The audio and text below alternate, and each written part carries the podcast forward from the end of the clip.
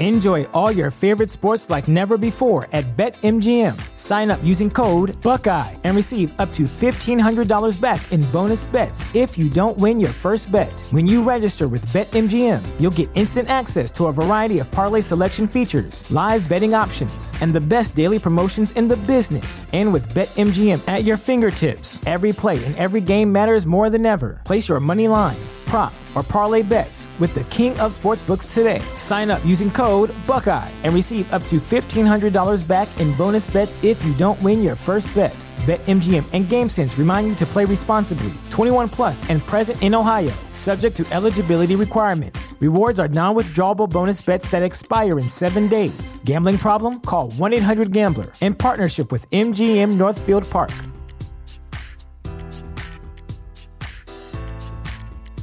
You know how to book flights and hotels. All you're missing is a tool to plan the travel experiences you'll have once you arrive. That's why you need Viator. Book guided tours, excursions, and more in one place. There are over 300,000 travel experiences to choose from, so you can find something for everyone. And Viator offers free cancellation and 24 7 customer support for worry free travel. Download the Viator app now and use code Viator10 for 10% off your first booking in the app. Find travel experiences for you. Do more with Viator.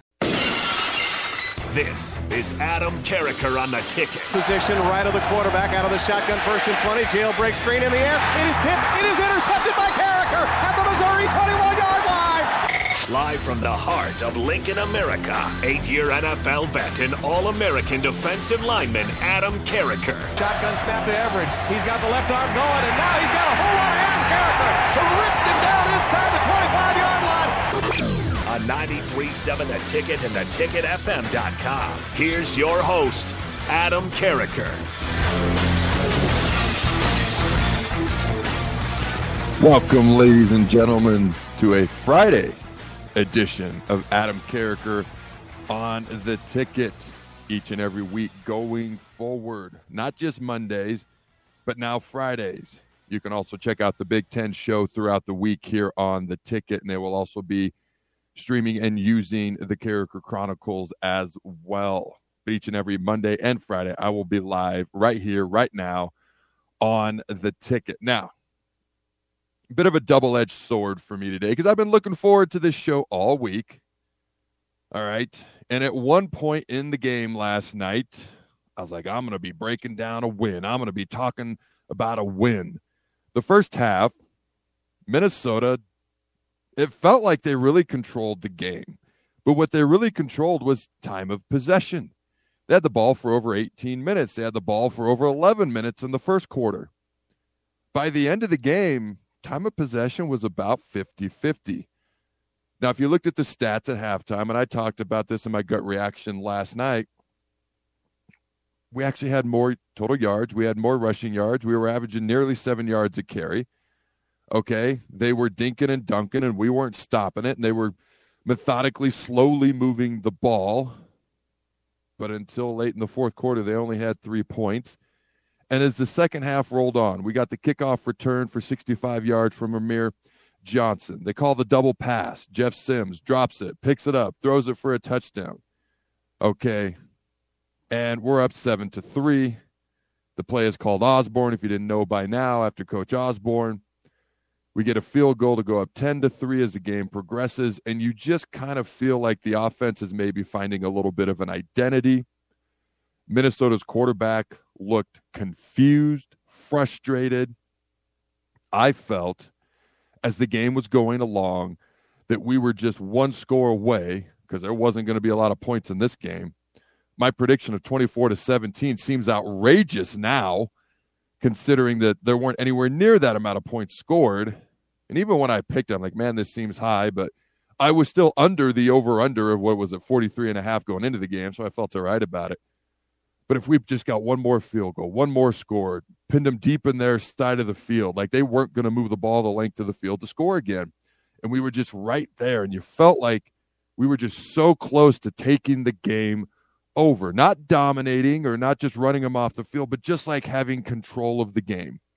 We were so close. And I thought I was going to be talking about a win. I've been looking forward to this show. I'm looking forward to doing more of this shows here on the ticket alas, as we know, it did not turn out how we had hoped.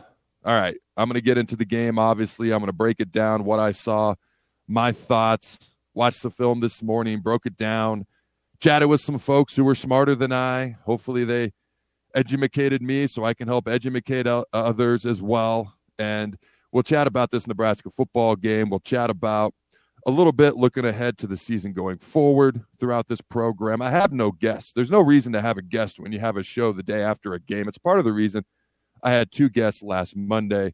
And looking ahead to next week, just real briefly, I got a couple of former Colorado players that are going to join me. These are guys that I know. Matt McChesney, a former defensive MVP for Colorado. This dude is not boring. He asked me to come on his show. And when he asked me to come on his show, I'm like, well, you're coming on my show because this dude I, we got to get him on video somehow too. Like he's a he's a he's an entertaining dude. And then a guy that I played with in DC is going to join me on Friday, a Super Bowl champ with the Broncos, played for the Buffs, and we went against each other every day in practice for three years, four years in DC. I forget how long he was there. I was there four years, but he won a Super Bowl with the Broncos eventually, and that's offensive lineman Tyler Polumbus. And we like to give each other a lot of crap all the time. So those will be entertaining segments, but as far as the right here, right now. Okay, you look at this Nebraska game and Jeff Sims. This is a guy, when you look at him, he's a physically imposing guy. You watch him on film. You watch what he did at Georgia Tech. You, you watch his physical abilities. You watch what he did last night. The dude is 6'4, 220, and he's got some wheels. He's not easy to bring down. Okay if we were back in the old triple option offense days, he would have fit that offense like a perfect glove. And they're trying to mold an offense around his skill set. All right, now everyone immediately jumps to the three interceptions, and I get that. He has 24 career starts, he has 31 career touchdowns, 26 career INTs. All right, he still have, has two years of eligibility left, even though he's got a bunch of experience coming into last night in the season.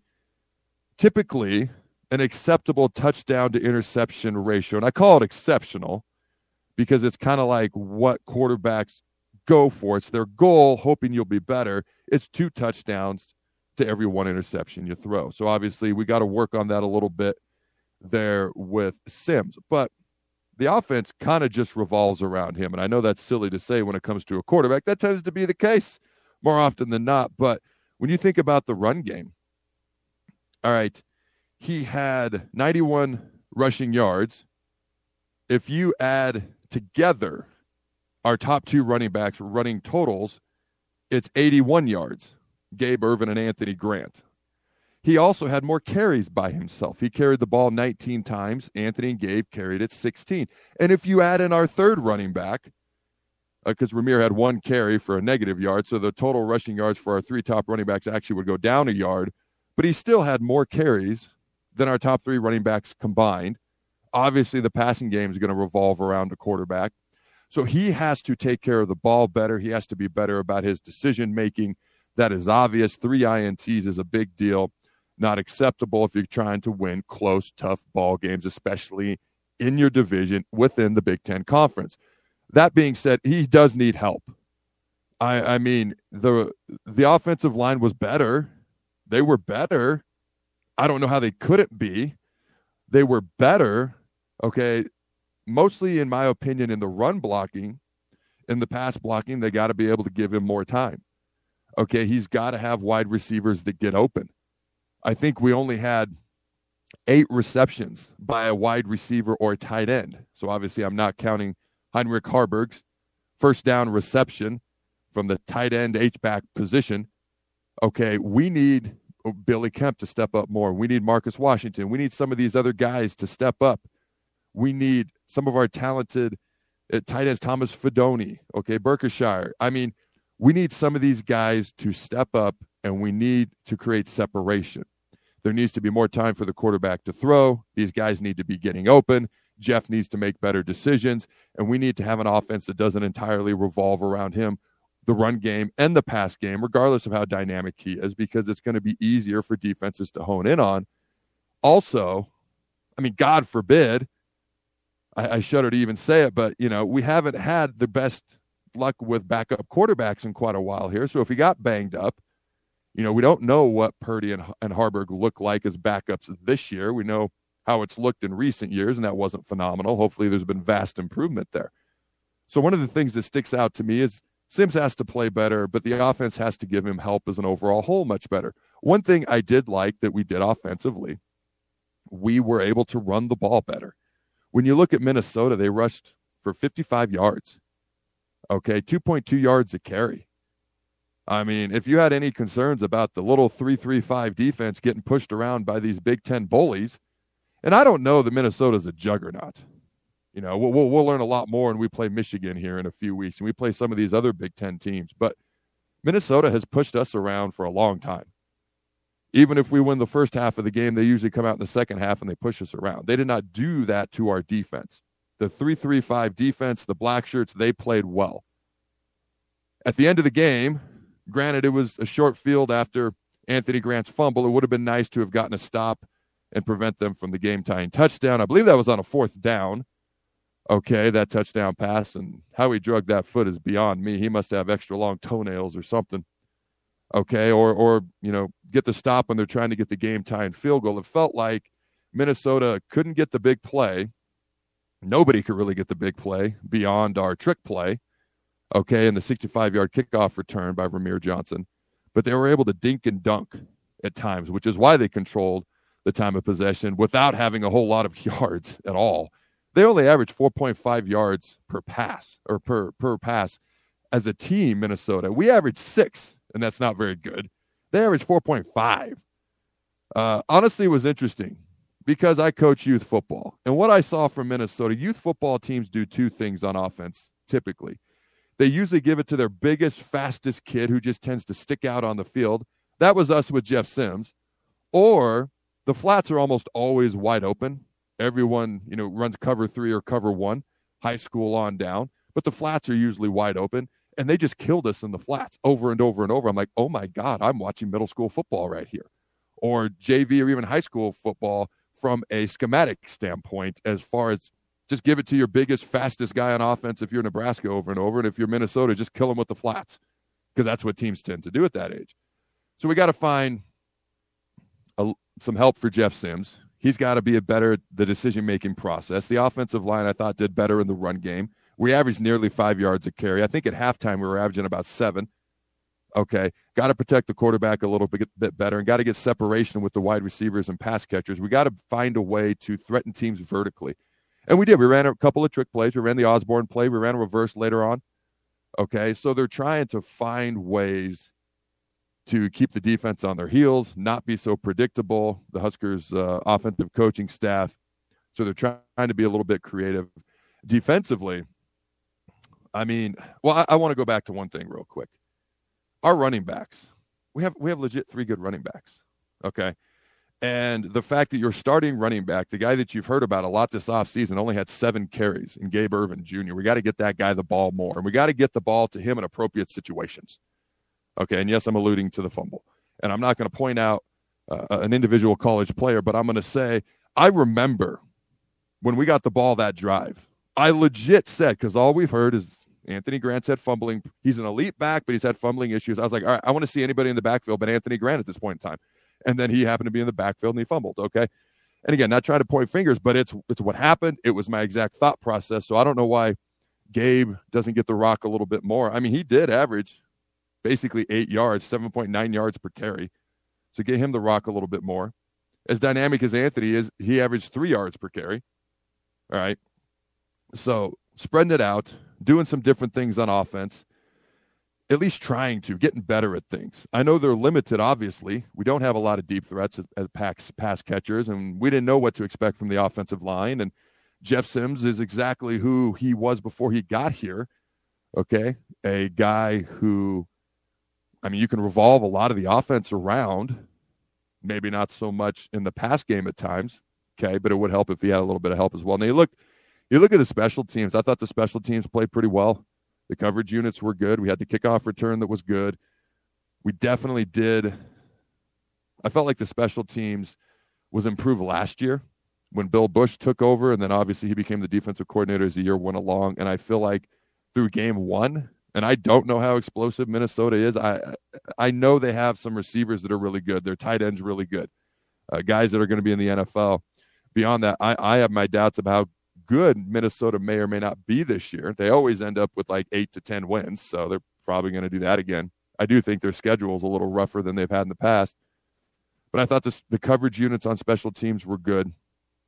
Uh, we made our only field goal attempt that hasn't always been something we can just take for granted around here. So I'll take that for a start. I think it was only like a 30 yard attempt, 27, something like that. Okay, then you look at the defense. I thought the defense played well. It was interesting because the, the adjustments on defense were obvious. The reason that Minnesota was able to move the ball early on, we, we were putting a lot of four man rushes. Okay a good a good portion of the time four man down, but we weren't blitzing a ton. And we were not getting to the quarterback with the four man rush. It's pretty obvious we're going to have to blitz in order to get to the quarterback. But the first half, we really weren't blitzing a ton. A lot of four man rushes, especially in, in the pass passing situations. And Minnesota was able to dink and dunk and hit the flats and move the ball and run the ball just enough to keep the chains moving. I think they had the ball three times the first half. We had it two, maybe three. Uh, I mean, it was very methodical, slow moving.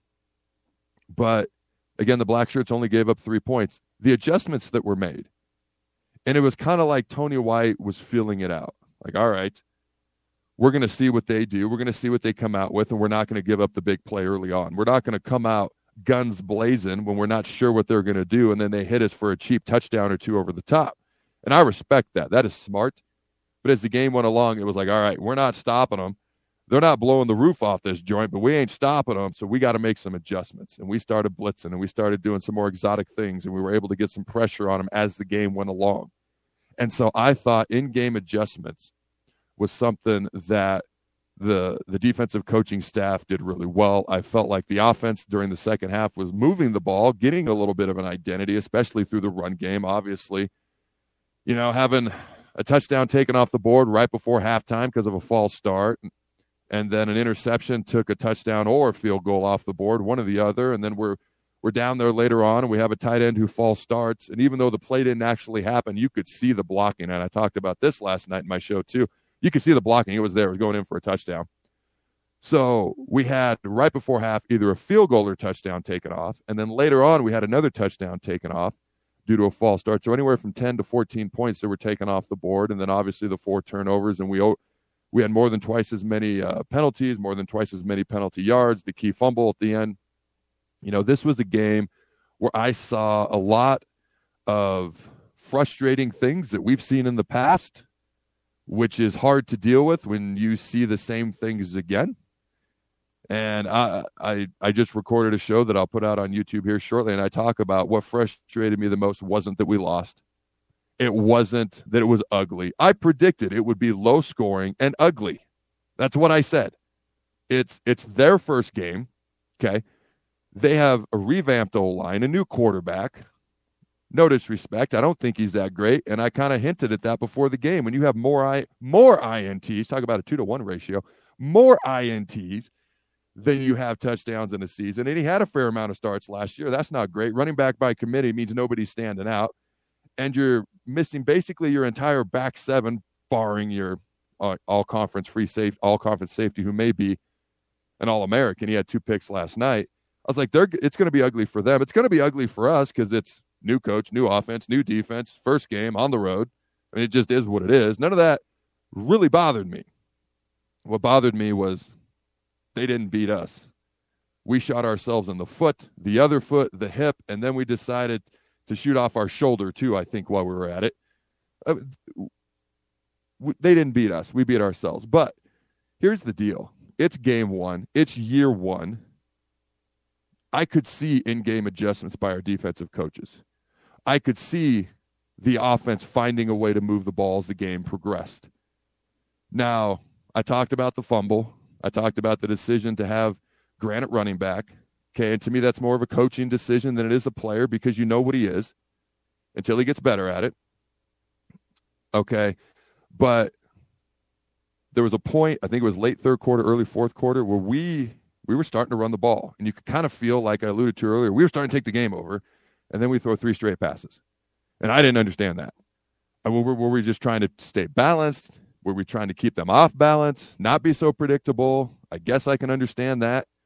Or I don't know, we're moving the ball. We found a way to run the ball. We found a way to kind of take the game over. We look like the stronger team as the team's going along. So let's throw the ball three straight times. So um, I got to point out both sides. There were things I thought the coaches did really well. Those were the two things that stuck out to me the decision to throw the ball three straight times at that particular point in the game. And obviously, you know, decision to have a particular running back in at a certain point. He's a good running back. He's fun to watch. He's dynamic. Till he takes care of the ball a little bit better, you have to keep that in consideration. You know, those were the two biggest things that stood out to me as far as in-game decisions. You know, and it's easy to look back on it. It's easy to watch it from the stands. It's easy to watch it from the TV and be like, "Oh, well, that's an easy thing. Why eh, not to do or to do? Why'd you do that?" Well, you know, at the same time, I do think there's a level of accountability that comes with with the big paycheck. So that's part of it too. So defensively, I thought we played really well. I mean, we held them to 251 yards, 55 yards rushing, 2.2 yards per carry, 4.5 yards per completion. All they could do was really hit the flats, and then they hit the, the corner, the corner route for the touchdown to tie the game. But I thought the black shirts played well. I mean, this wasn't just a slight overhaul. When you go to the 3-3-5 defense, you're completely changing what you do. And to come out game one and look like this. And again, I don't know how good Minnesota is on offense, but here's what I do know. I know the black shirts looked really good. I know that for three and a half quarters, they were far and away the superior, I don't know, far and away superior unit, but they were the better unit to Minnesota's offense. And unfortunately, we couldn't get the stops late in the fourth quarter where we needed to when they were put in a, a difficult situation. But they tackled, tackled that T word, tackled really well. So I thought the black shirts played well. I think the special teams are definitely improved. The offensive line is improved in areas, still needs to improve in other areas. And I've addressed a lot of the other things as an overall whole. Now, when it comes to the reaction to the game, and if you watched my gut reaction, I think the reason I was the way I was was because I was like, I literally was like, we're, we had a touchdown lead. We were running the ball. Then we threw it three straight times. But I was just like, we're taking, we're going to not take this game over as in we're just going to run them off the field. But like, we are going to win this game because we have gotten stronger. They look befuddled and the ball's in our hands. And then obviously it went the way it went. And then we lost the way that we lost. And I was so conflicted and frustrated after the game because I had convinced myself that we're going to win this game. And then we're going to go to Boulder and win. And then we're going to win the next 64 games in a row. No, I'm just kidding. But I think that's what frustrated me so much after the game.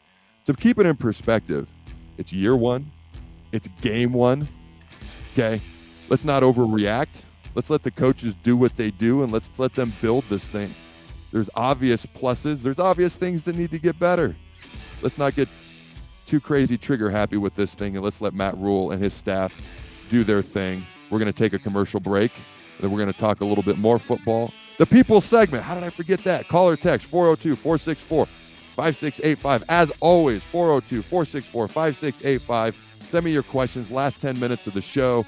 And as always, check out GE Landscape and Supply.com. We'll be right back.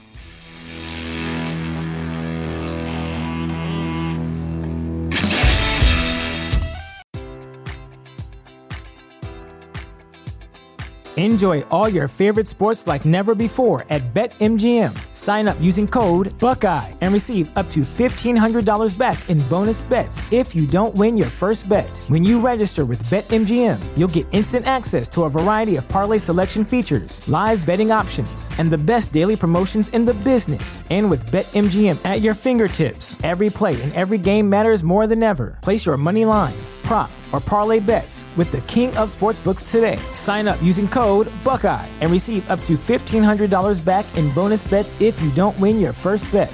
BetMGM and GameSense remind you to play responsibly. 21 plus and present in Ohio, subject to eligibility requirements. Rewards are non-withdrawable bonus bets that expire in seven days. Gambling problem? Call 1-800-GAMBLER. In partnership with MGM Northfield Park.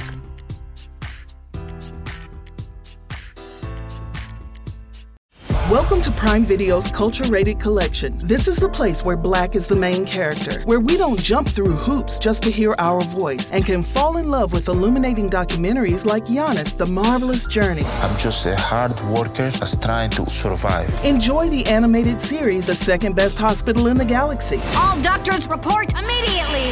Where we dive into something new like the latest season of Them, The Scare, and the award winning American fiction. Welcome home, baby! Or add to the experience by buying or renting the biopic of a legend, Bob Marley, One Love. I want my music to unify people. And add on channels like Paramount Plus and Starz to bask in nostalgia with Beverly Hills Cop. This is the cleanest police car I've ever been in in my life. And BMF. You're about to take over the whole nation. Explore Prime Video's culture rated collection and enjoy old school greats and new school hits. Prime Video. Find your happy place. Restrictions apply. See Amazon.com slash Amazon Prime for details.